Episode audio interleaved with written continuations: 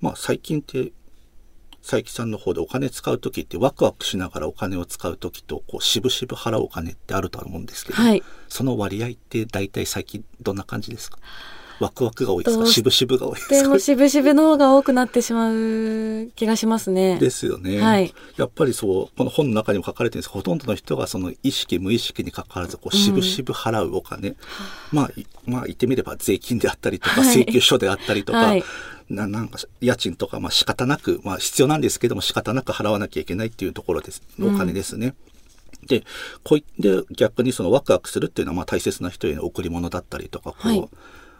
何買おうかなってこうワクワクするやつですね、うんうんっていうのものをこの2種類がお金があるって言ってまして、うん。でそのワクワクする方のお金をこの本のタイトルであるいわゆるハッピーマネーはい。でその渋々とかまああまりこう出したくないなとかいい感情がないようなお金の使い方がそのアンハッピーマネーということで名付けて2つに分類してるんですね。はい。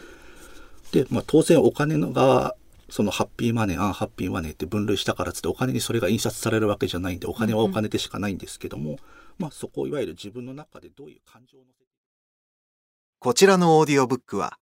audiobook.jp アプリで配信されている番組の視聴版です。